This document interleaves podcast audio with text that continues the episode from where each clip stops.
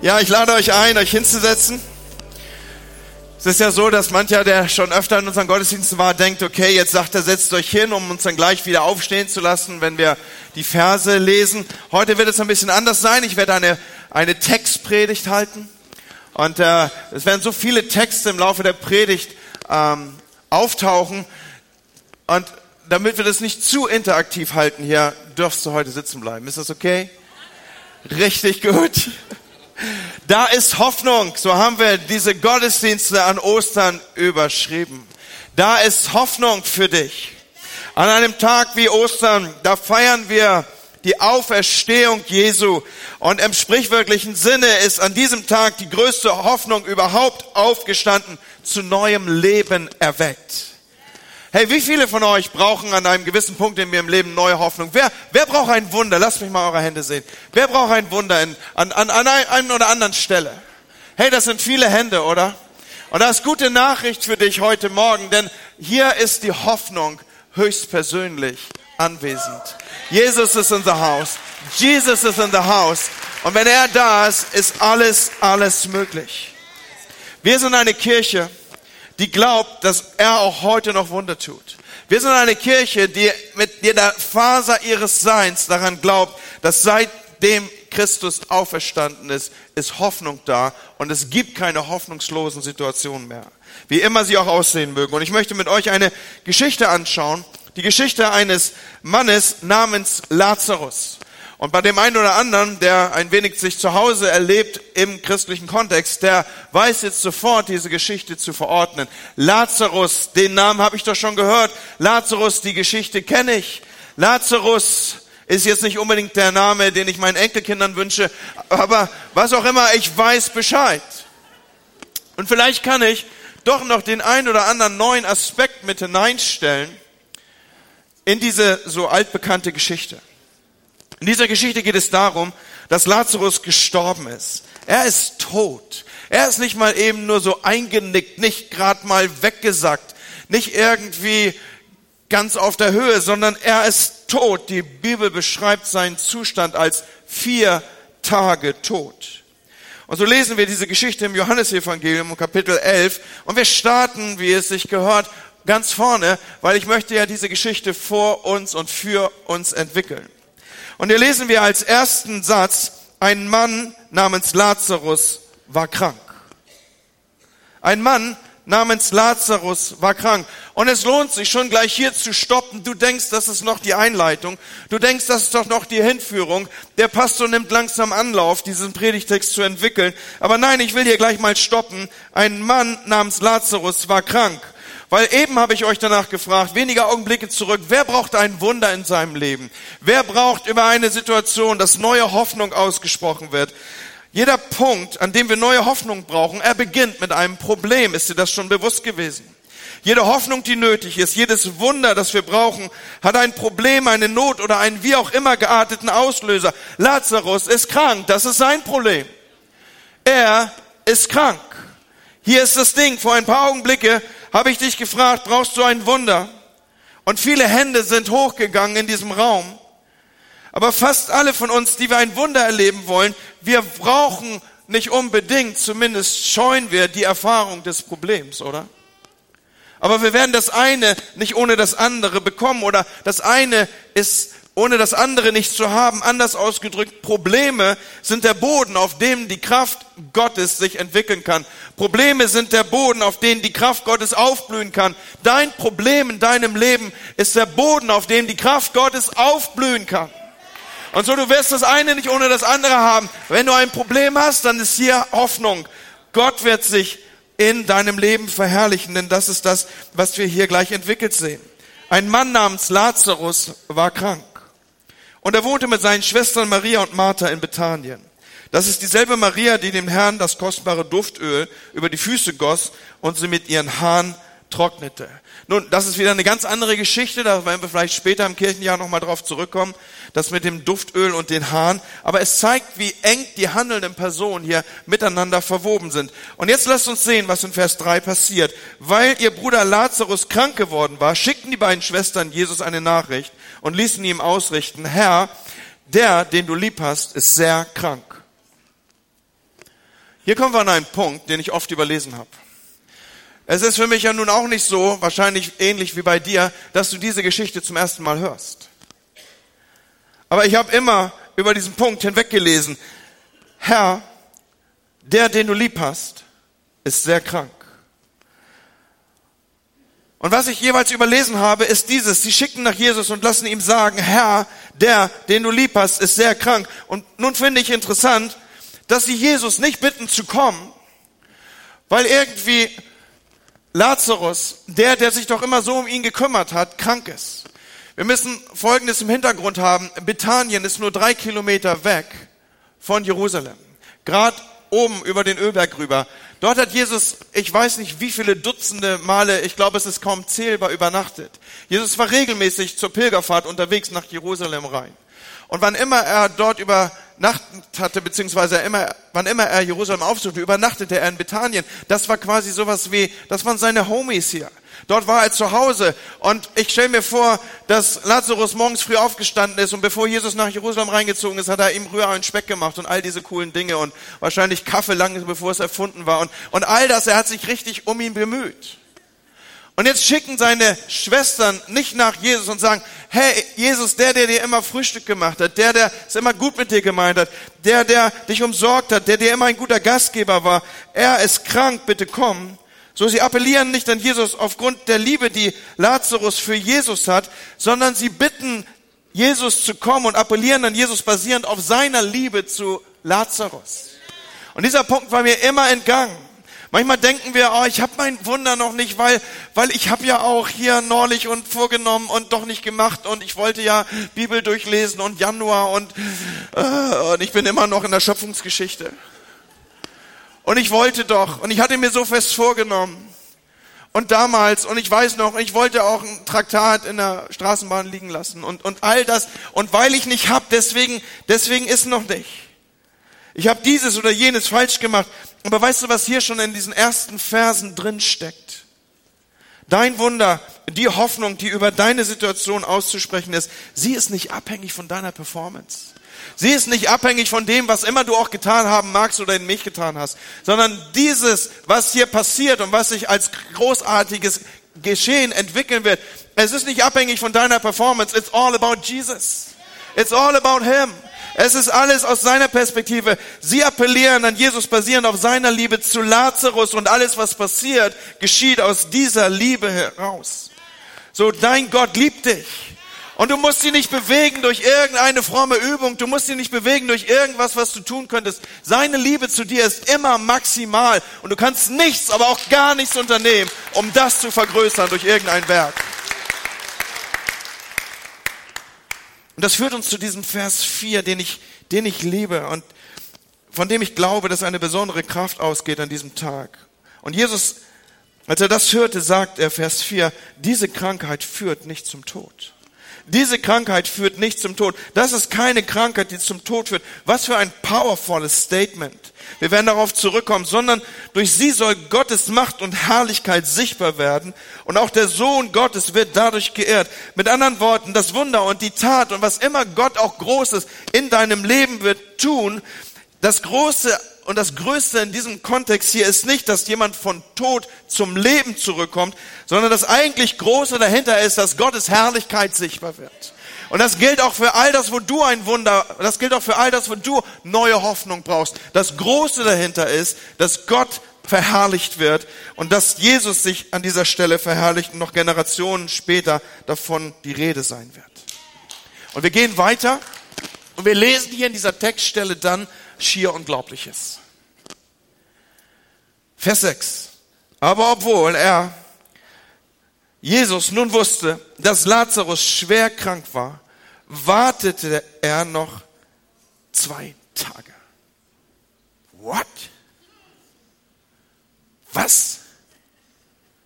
Hey, wir waren gerade so gut unterwegs, oder? Da entwickelt sich doch gerade Dynamik über das Wort Gottes und jetzt gehen wir rein und jetzt soll das Handeln sich in irgendeiner proaktiven Form als sichtbar zeigen und die nächste Information ist die, er wusste, dass Lazarus schwer krank war. Wartete er noch zwei Tage. Jesus, du hast alle Informationen. Die Bitte ist rausgegangen nach allen Regeln der Kunst und in Form vollendeter Etikette. Alles kommt zusammen. Aber er wartet. Er wartet. Eine andere Übersetzung sagt er, er blieb, wo er ist. Und der geneigte Leser und Zuhörer denkt, das macht keinen Sinn hier. Und Freunde, wenn immer so etwas passiert, dann beobachte ich an mir selbst, aber auch in Menschen, mit denen ich umgeben bin und mit denen ich arbeiten darf, so etwas wie, dass eine Spirale des Todes sich anfängt zu drehen. Wir verstehen Gott nicht mehr. Wir verstehen nicht, was hier gerade passiert. Wir sagen, Gott, was soll das? Gott, was machst du hier? Gott, ich, ich war auf so gutem Wege. Ich wusste, an wen ich mich zu wenden habe in meiner Not. Gott, wo führt das hier hin?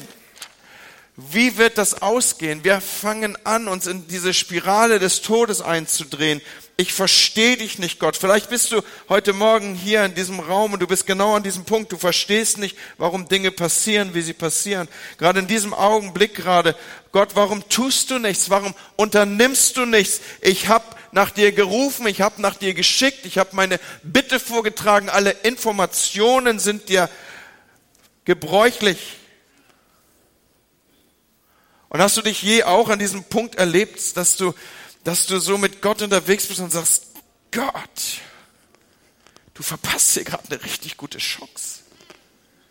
Gott, wenn du jetzt auftauchen würdest, jetzt in diesem Moment, ja, du hast vielleicht alles gruppiert, du stehst am Krankenbett eines Menschen und, und aus irgendeinem, was auch immer, du erklärst es dir mit übernatürlichem Braveheart bist du bereit, vor aller Augen zu beten und Ungläubige stehen mit drumrum und du sagst, Gott, also ich werde dir den Raum jetzt so eng machen, du wirst jetzt nur noch antworten können in der Weise, wie ich es gerne hätte.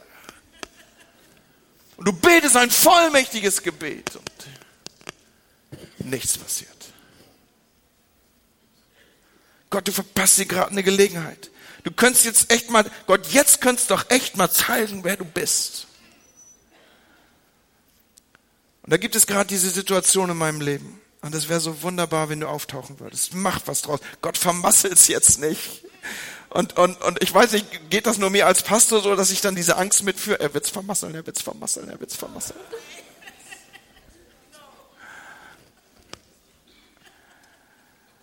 Ich habe mir doch gedacht, und dann, und dann geht das ja ein weiter. Wir drehen uns weiter in diese Spirale rein. Und dann, dann sind wir an diesem Punkt, Mann, oh Gott, du bist sowas von zu spät. Du bist aber sowas von zu spät. Und die Tatsache, die sich hier in dieser Geschichte abbildet, ist, die Jesus hat eine andere Perspektive darauf. Und infolge der anderen Perspektive offensichtlich auch eine andere göttliche Strategie, nur wir kommen da nicht ran. Wir denken, ey, wir verstehen ihn nicht. Und wenn dann noch dazu kommt, dass, dass die objektiven Fakten nicht in Deckung kommen mit dem, was Jesus sagt, dann drehen wir uns weiter ein. Dann, dann kommt Zweifel dazu. Ich meine, auch das, das sehen wir in diesem Text, der so vertraut ist, aber doch aus dieser Perspektive so ungewohnt. Genau das sehen wir hier. Dann dreht sich die Spirale des Todes weiter. Genau dazu kommt es ein paar Verse weiter in Johannes 11, Vers 11. Jesus hat mit seinen Jüngern ein paar Dinge besprochen und dann lesen wir, nachdem er das seinen Jüngern gesagt hatte, meinte er, unser Freund Lazarus ist eingeschlafen, ich will hingehen, ihn aufwecken. Und die Jünger erwiderten, ja, wenn er schläft, dann wird er ja bald wieder gesund sein. Sie meinten nämlich, dass Jesus hätte vom gewöhnlichen Schlaf gesprochen, aber er redete von Lazarus Tod. Deshalb sagt Jesus ihnen jetzt ganz offen, Lazarus ist gestorben. Und du denkst, Moment mal. Ja, nee, klar, Jesus. Wir gehen ihn jetzt aufwecken aber er ist gestorben. Wovon soll ich denn jetzt ausgehen? Ist er jetzt tot oder schläft er? Und wir wuseln uns rein in diesen, diese Spirale von Zweifel. Wir, wir drehen uns da ein. Wir kriegen nicht in Deckung, dass, dass, dass das objektiv Gesehene und das über diese Situation Gesagte. Und das führt dazu, dass wir uns weiter eindrehen in diese Spirale des Todes. Wir, wir, wir, Zweifel kommt auf. Und jetzt braucht es eigentlich nur noch ein paar Typen, die sich so drum rumstellen und sagen, ja, ist mir auch schon passiert habe ich ja genau meine Geschichte. Geht mir auch so. So ein Typ taucht ja auch in unserer Geschichte auf. Thomas, den man noch Zwilling nannte, Vers 16, sagt zu den anderen Jüngern, ja, nee, nach Juda genau gehen wir hin und sterben. Okay, dann gehen wir da eben auch hin. Sterben wir eben auch. Und so, so, so dreht sich die Spirale des Todes weiter und, und wir sind umgeben von so Leuten mit negativer Grundhaltung stellen sich dann so neben mich und haken sich so ein auf der Schulter, drücken die Schultern mehr nach unten, als sie ohnehin schon hängen und sagst, ja, ich bin auch zu zufrieden mit der Gesamtsituation. Und genau ist mir auch neulich und dann drehen sich die Dinge weiter, dann sind wir umgeben. Alles im Leben ist so schlecht. Sowas von Tod. 1. April und immer noch Minusgrade. Lazarus ist sowas von tot, lass uns da hingehen, dann sterben wir eben alle. Hey, warst du auch schon von solchen Leuten umgeben? Manchmal kann man sich in der Kirche sogar aussuchen. Kannst dich in die Gruppe stellen und bist sowas von entmutigt und kannst dich in die Gruppe stellen und du bist sowas von angefeuert. Und Thomas, er war an solchem Punkt. Und ich bin mir sicher, einigen von uns geht es hier genauso. Wir wuseln uns da so rein die Fakten, die im Raum stehen, kommen nicht in Deckung mit dem, was Gott gesagt hat. Du siehst tot und Gott sagt, schleift nur und sagst, nee. Und Freunde, ich weiß nicht, warum das passiert. Ich habe da keine Antworten drauf. Ich bete und, und nichts passiert und und, und, und ich weiß mir das auch nicht zu erklären, auch nicht als Pastor, aber, aber ich weiß, wir dienen einem großen, starken Gott, der uns beschützen kann, der uns helfen kann, der weiß, warum Dinge sind, der eine andere Perspektive hat, auch wenn ich sie nicht verstehe.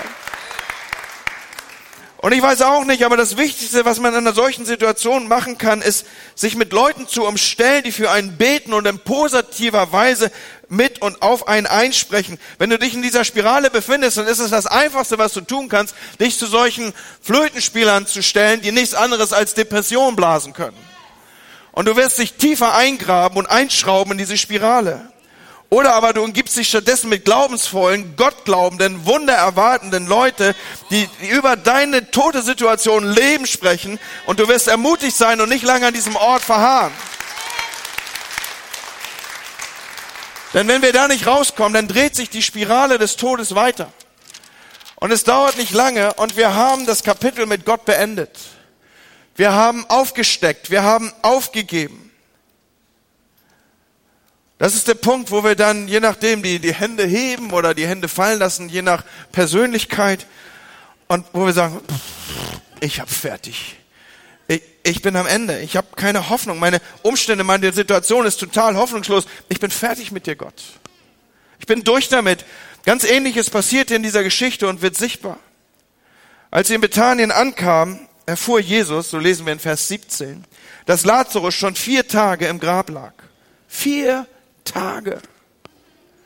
So, diese Informationen müssen wir aus der jüdischen Perspektive verarbeiten und ihre Bedeutung herausfinden. In der jüdischen Tradition glaubte man, dass die Seele eines toten Menschen noch drei Tage über seinem Körper wachte quasi darüber schwebte. Drei Tage. Diese Zahl vier, die hier zur Anwendung kommt und zur Aussage kommt, sie ist eine insofern bedeutende Zahl, als sie signalisierte allen, die diese Geschichte wahrnahmen, sowohl live als auch später im Bericht, sie signalisierte in den Augen aller, die Sache hier ist gelaufen, der Zug ist durch, Schluss, aus, vorbei.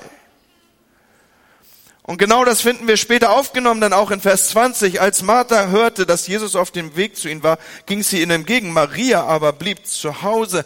Genau Maria befindet sich in dieser Schluss aus vorbei Situation. Sie, sie hebt die Hände. Sie sagt, warum um alles in der Welt soll ich mich noch bewegen? Der Drops ist gelutscht. Die Szene ist durch hier. Wir, wir, wir, Gott, du hast deine Chance gehabt. Aber du bist sowas von zu spät. Ich will nicht mal mehr drüber nachdenken. Sie ging nicht mal raus. Sie bleibt zu Hause. Gott ist es hoffnungslos. Meine Situation ist gelaufen. Der Schlusspunkt ist gesetzt. Und vielleicht ist das der Punkt in dieser Predigt, wo ich auf einige von euch gedanklich zugehe und, und sie herausfordere. Ich glaube, dass da so dieser Punkt in dieser Predigt steckt, wo ich dich fragen soll, was fühlt sich denn eigentlich bei dir an wie vier Tage tot? Was sind die Dinge in deinem Leben, wo, wo wo du keine Hoffnung mehr für hast, wo es beruflich seit Jahren nicht vorangeht und es fühlt sich lang, lange schon an wie ein langer Tod oder Rechnung jeden Monat und finanziell ist der Tod im Topf oder die Beziehung zu jemandem in deiner Familie, die ist, die ist vier Tage tot, was, weil wann immer du da in, mit in Berührung kommst, dass alles, was sich da noch bewegt, ist eine Duftwolke, die stinkt.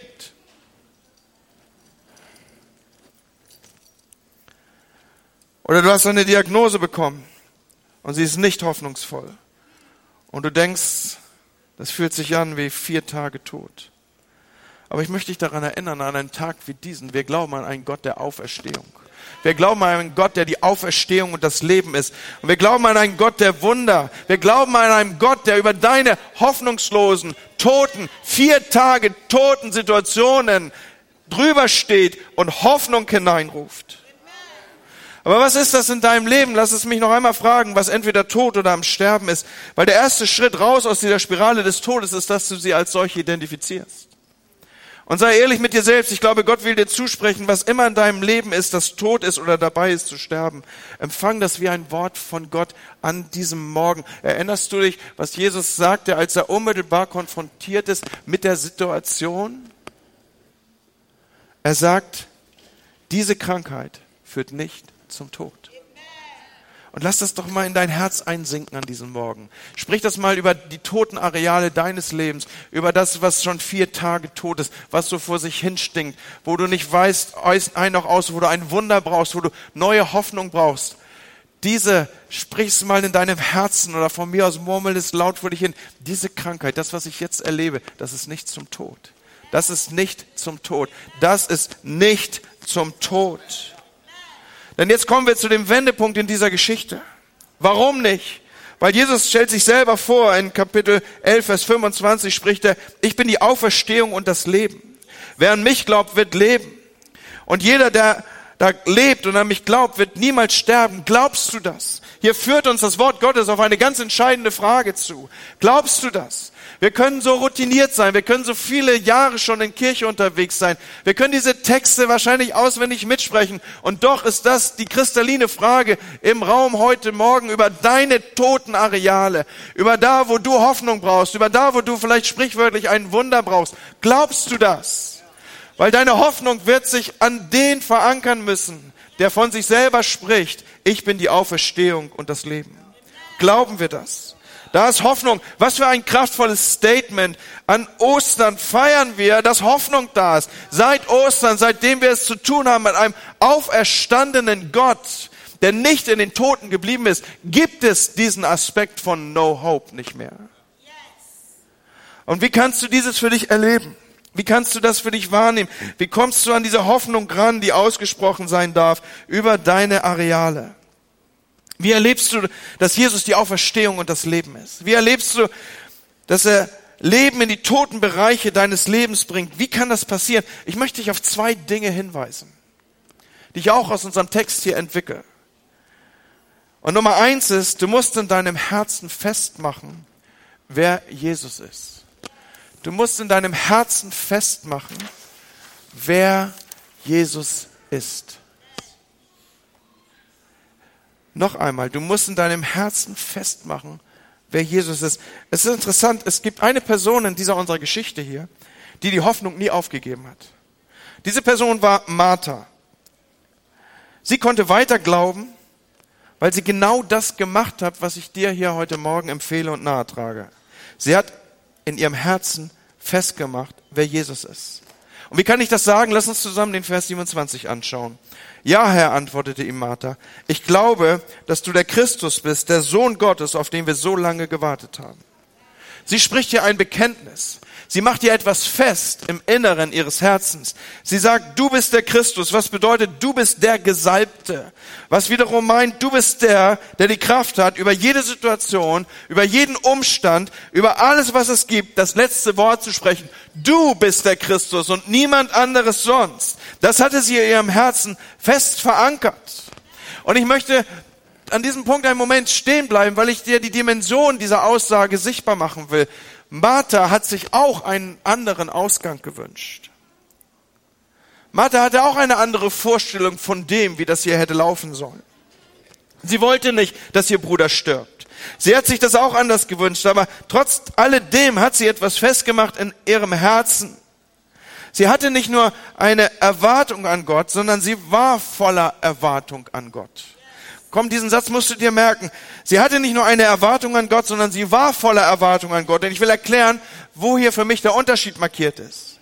Ich glaube, manchmal stellen wir Gott so unsere Erwartungen anheim und sagen, Gott, hier ist mein Problem, damit deal ich gerade. Das ist, das ist das Ding, was mich fertig macht. Hier brauche ich ein Wunder. Hier brauche ich neue Hoffnung für eine hoffnungslose Situation. Und wir, wir gehen mit unserer Erwartung auf Gott zu. Und wir sagen, Gott, hiermit deal ich und ich hätte gerne Antwort. Ich hab's dir präpariert. Ich hab alles vorbereitet, dass du in dieser und jener Weise antworten konntest. Und wir stecken Gott in eine Art Box.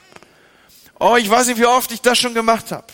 Wie oft habe ich schon Gott gesagt, ich hätte es gern so. Und bitte ja und und übrigens, und realisierst du, dass du dich hier gerade verherrlichen kannst? Also ich habe hier, also ich habe alles vorbereitet, die große Bühne. Aber eigentlich habe ich eine Box gebaut. Versteht ihr, was ich meine?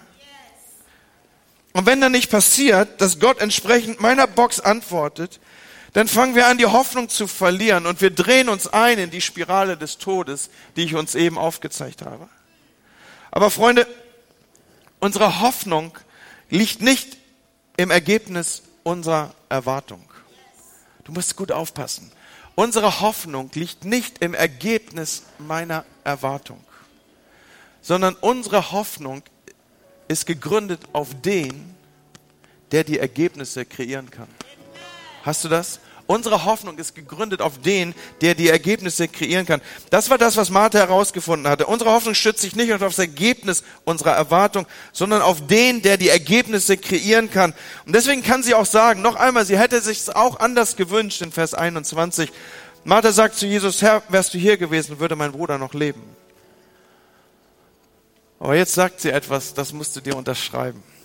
Das markierst du dir als Lesezeichen in dein Smartphone Du zückst den Kajal und schreibst es dir auf die Oberfläche deines Handrückens. Oder wenn du noch so richtig als Christ oldschool unterwegs bist, dann, dann schlägst du jetzt deine Bibel auf und du markierst dir was. Und das, was du dir markiert ist, ist, heißt, aber auch jetzt weiß ich. Aber auch jetzt weiß ich, dass Gott dir alles geben wird, worum du ihn bittest. Und noch einmal, ich will, dass du das irgendwie festhältst für dich. Ihre Hoffnung war nicht im Ergebnis. Ihre Hoffnung war begründet auf den, der die Ergebnisse schaffen kann. Egal wie das aussieht gerade. Ob du gerade meine Box beantwortest oder nicht. Ob du meine Vorlagen und die Tore schießt, die ich dir als Schallvorlage gebe, Gott oder nicht. Aber auch jetzt weiß ich, am Ende kontrollierst du. Oscar Wilde hat gesagt, am Ende ist alles gut. Und wenn es nicht gut ist, dann war es noch nicht das Ende. Was für eine tiefe Wahrheit. Aber auch jetzt weiß ich. Und ich möchte, dass du das festmachst. Wenn du hoff, neue Hoffnung sehen willst über die toten Areale deines Lebens. Wenn du ein Wunder brauchst, dann mach neu fest, wer Christus für dich ist. He is the one and only. It's all about him. Er ist in der Lage. He is able to do. Aber auch jetzt weiß ich. Und das Zweite, warum ich dich bitte, dass du es tust, entscheide dich zu leben. Entscheide dich zu leben. Kommt, wir folgen noch einmal hier dem Finale unseres Textes. Jesus steht am Eingang der Grabhöhle. Und wir lesen in Johannes 11 ab Vers 38, und er trat an das Grab, es war eine Höhle, die man mit einem großen Stein verschlossen hatte. Schaff den Stein weg, befahl Jesus. Sie schoben den Stein weg. Jesus sah zum Himmel auf und betete, Vater, ich danke dir, dass du mein Gebet erhört hast. Und dann rief er laut, Lazarus, komm heraus. Und Lazarus kam heraus, Hände und Füße waren mit Grabtüchern umwickelt und auch sein Gesicht war mit einem Tuch verhüllt. Nehmt ihm die Tücher ab, forderte Jesus die Leute auf, und lasst ihn gehen. Und hier empfinde ich, dass Gott in dein Leben hineinsprechen will. Hier empfinde ich für dich, der du etwas Totes oder Sterbendes in deinem Leben hast. Hier empfinde ich für dich, der du ein Wunder von Gott brauchst, für den, der neue Hoffnung braucht. Hier empfinde ich, dir sagen zu sollen, entscheide dich für das Leben. Weil hier in diesem Text, vielleicht ist es dir so nie aufgefallen, steckt eine Wahl, eine Option. Das steckt in dieser Geschichte. Jesus, als er vor diesem Grab stand und gesagt hat, Lazarus, komm heraus, da hatte Lazarus eine Wahl. Hast du je darüber nachgedacht? Lazarus hätte entscheiden können, drinnen zu bleiben. Und er wäre tot, wäre tot geblieben und die Geschichte hätte ihren Lauf genommen. Oder aber er kann aus dem Grab kommen und dem begegnen, der die Auferstehung und das Leben ist. Und der über alle toten Bereiche dieses Lebens sprechen kann. Ich bringe Leben. Und ich möchte, dass du das realisierst, wenn du neue Hoffnung in deiner Ehe brauchst, wenn du neue Hoffnung brauchst, für, vielleicht für irgendeine Situation der Krankheit oder irgendetwas, wo du nicht weiterkommst in deiner Familie. Wenn du neue Hoffnung an welchem Punkt auch immer brauchst, tritt aus dem Grab und entscheide zu leben. Es ist der Ostermorgen, an dem Jesus vor deinem, vor deiner Höhle auftaucht. Und wo er hineinruft und wo er sagt, tritt heraus, komm heraus, fang wieder an zu leben, nimm Hilfe in Anspruch. Das sind ja die nächsten Bilder, die sich hier entwickeln. Der kommt heraus, noch umwoben, er hat noch die Kleider des Todes an. Aber jetzt sagt Jesus, helft ihm, die Kleider des Todes. Lass dir helfen, die Kleider des Todes abzulegen. Lass dir helfen von Leuten, geh in eine Kleingruppe, die, dich, die dir hilft, dich rauszuwickeln aus diesen toten Tüchern. Und tu etwas. Und fang wieder neu an zu leben. Wir haben die Wahl. Wir können im Grab bleiben und tot sein. Oder wir treten raus und begegnen dem, der die Auferstehung und das Leben ist. Und wir leben. Weißt du, Gott ist nicht fertig mit dir. Und wir sind eine Kirche, die darauf gewartet hat, dir das zu sagen. Wir haben schon auf dich gewartet. Wir haben alles vorbereitet, dir das zu sagen. Gott ist nicht fertig mit deinem Leben. Egal wie tot manche Bereiche aussehen mögen, egal wie hoffnungslos du aussiehst, egal wie stark und groß und wie übermächtig das Wunder aussehen müsste, das in deine Situation hineinwirkt. Wir glauben an dieser Kirche an einen Gott, der Wunder tut. Wir glauben, dass ihm nichts unmöglich ist. Wir glauben, dass er die Auferstehung und das Leben ist. Und deswegen ist Gott mit dir nicht fertig, sondern es ist just the beginning. Und ich möchte dich auf einen letzten finalen Vers zuführen. In Römer 8, Vers 11 steht, der Geist Gottes, der Jesus von den Toten auferweckt hat, lebt in euch. Hey, der Geist, der lebt in dir. Und weil er in dir lebt, wird nichts unmöglich sein. Wollen wir uns zusammen erheben und wollen wir das aussprechen über uns? Dieser Geist, der Christus aus den Toten auferweckt hat, er lebt in mir und deswegen gibt es auch in meinem Leben keine toten Areale. Deswegen gibt es auch in meinem Leben nichts, wo ein Wunder zu groß wäre, dass er es nicht tun könnte. Sondern ich entscheide mich, das festzumachen. Er ist der Christus. Er ist mein Christus. Ich verstehe nicht alles. Ich weiß nicht alles. Ich kann auch nicht alles einordnen. Aber ich umgebe mich mit Menschen, die glaubensvoll in mein Leben sprechen. Und ich mache fest, du bist der Christus. Und wenn mich heute Morgen dieser Ruf ereilt, in meine Grabhöhle hinein, komm raus, dann trete ich raus und ich begegne dem, der auferstanden ist und der das Leben ist und der über alle toten Areale meines Lebens spricht, dass sie Leben sind. Die gleiche Kraft, die ihn aus den Toten auferweckt hat, sie lebt in mir. Und Herr, ich danke dir dafür, dass an diesem Ort Leben entsteht. Dass überall da, wo Menschen neue Hoffnung brauchen, du ihnen neue Hoffnung gibst. In diesem Moment, Heiliger Geist, ich bete, dass du durch die reingehst. Und dass du Menschen das greifen lässt. Diese Krankheit, das, was sie gerade erleben, ist nicht zum Tode, sondern es ist dafür da, dass Christus verherrlicht werde. Es ist dafür da, dass das Reich Gottes sichtbar werde. Vater, im Namen Jesu bete ich, dass an diesem Morgen Menschen vom Leben zum vom, vom Tod zum Leben durchdringen, dass sie durchdringen zum Leben. Im Namen Jesu. Amen.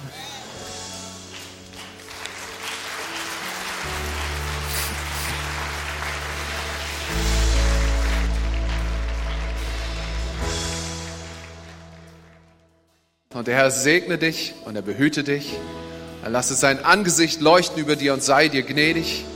Er wende dir sein Angesicht zu und gebe dir seinen Frieden. Amen. Habt eine gute Woche.